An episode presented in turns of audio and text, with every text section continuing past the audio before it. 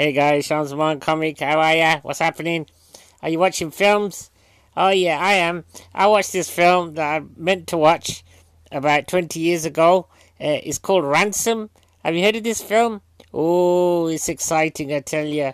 I mean, my friends were saying, oh, you might want to catch that one. It's got Mel Gibson uh, starring before he uh, turned a bit evil. Do you remember what he said? He started saying nasty things. Well, this is pre that.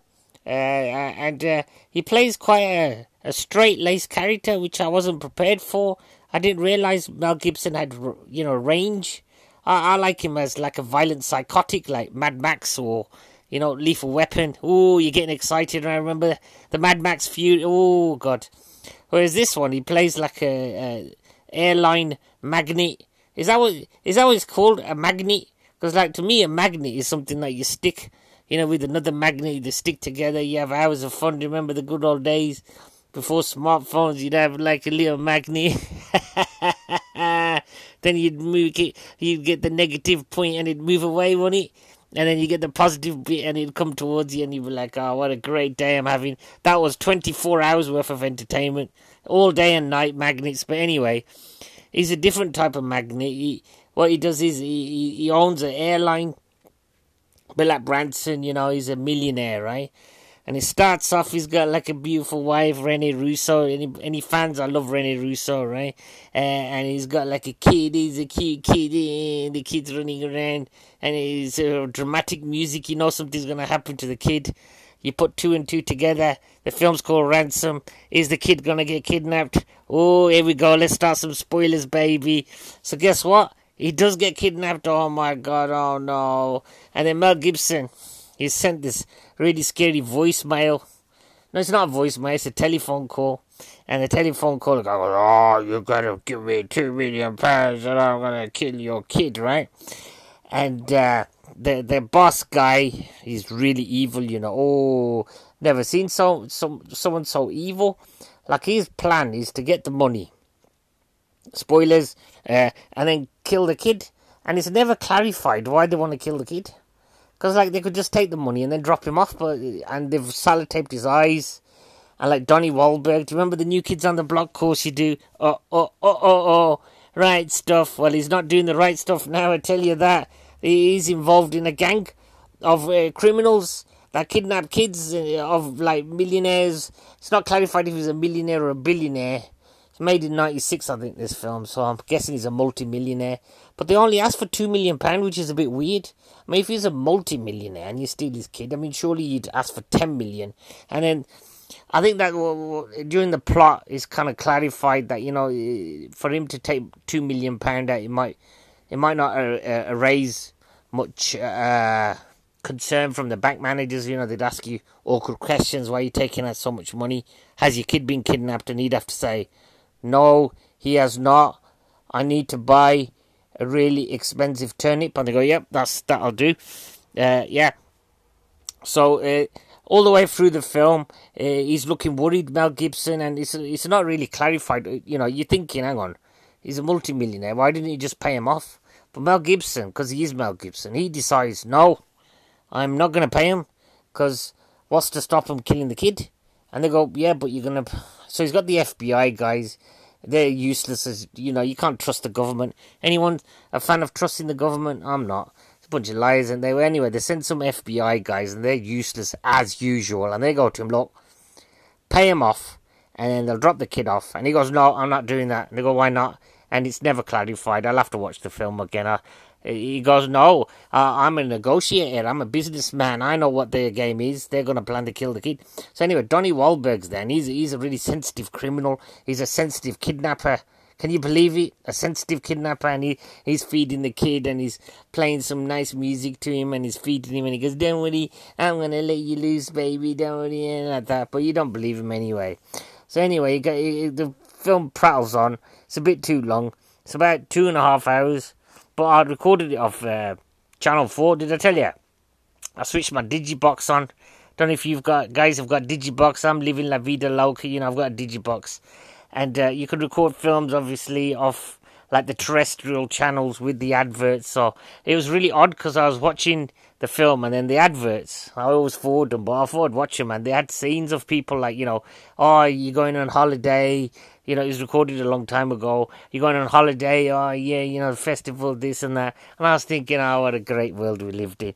But now we don't live in a great. It's like a time capsule, isn't it?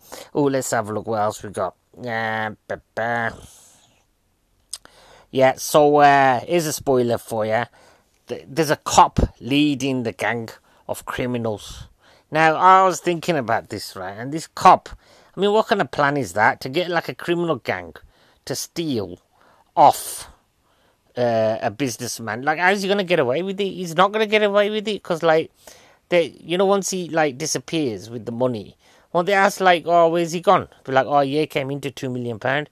You mean the two million? He came into two million pound just as that guy, like, paid off the guys with two million pound, and he does like this long speech about Morlocks as well, while he's talking to Mel Gibson in his car. You know, they're supposed to be getting the kid, and he's saying things about like, "Oh, yeah, you're rich, so you deserve to suffer." Uh, I don't really go with that, you know. I mean, guys, Richie worked hard. You know, the video at the beginning, he's wearing a cowboy hat, he's grinning at the camera like an idiot. He's going, I'm a businessman. I mean, what's to stop the, uh, you know, the copper becoming a business magnate himself, huh? Rather than being lazy and trying to get money. I mean, two million pound, what's he going to do with it? Stick it up his bottom? Nasty piece of work he was. Yeah, never clarify. Also, right, if the copper was having financial trouble, right? Why, why didn't he just move into a shed? You know, you, can't move into a shed. I mean, how much is a shed nowadays? Hundred pound, two hundred pound. Ask around your precinct. That's what they have in America. Precincts, don't they? Ask around. Say, hey mate, have you got a shed? I'll give you like a hundred pound, hundred dollars. You know, I'll do some work around the house. I can live in the shed.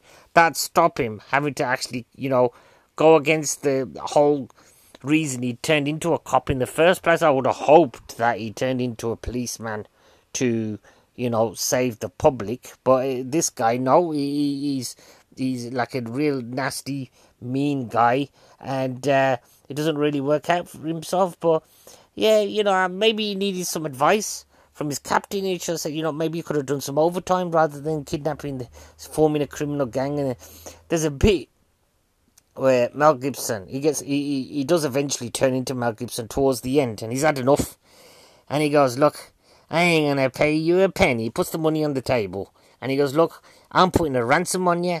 I'm putting a ransom of two million pound on you." And I thought, "Whoa, that's a ballsy, you know, ballsy move, isn't it?" But the criminal gang, who are, if you remember, a bunch of criminals, they don't turn on him for some reason. I don't know.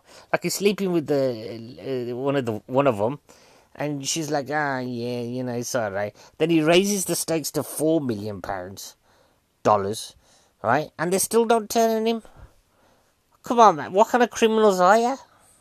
The whole point of you, and then they, uh, they all felt sorry for the kid except for the nasty copper. So they could have like got the money, and then like give the kid back, and then they would have locked up the cop. But it didn't really turn, didn't really turn out that way. Watch the movie though, see what you think. Oh, if you like these podcasts and you want me to keep going, uh, you know, you can become a patron on this Patreon, P A T R E O N forward slash forward slash Sam Sham Zaman comic, and I, I, I could get more equipment then. You'll get special effects and music. Would you like that? Just log into the Patreon website and you can see what I've been up to. I've got lots of like the Sharks and Mons and all that stuff.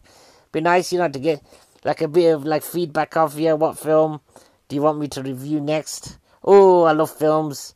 I don't know much about them, but you know, you've heard this review. is inter- is interesting. No, I think it was. You know, you got the ransom. Oh God, and Mel Gibson. Oh, he, he gets into some fisticuffs at the end. I tell you that. well, that's me clocking off.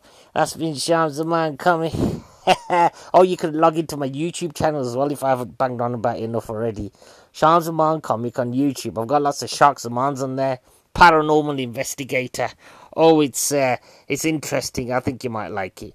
All right, then. Bye, guys. Bye.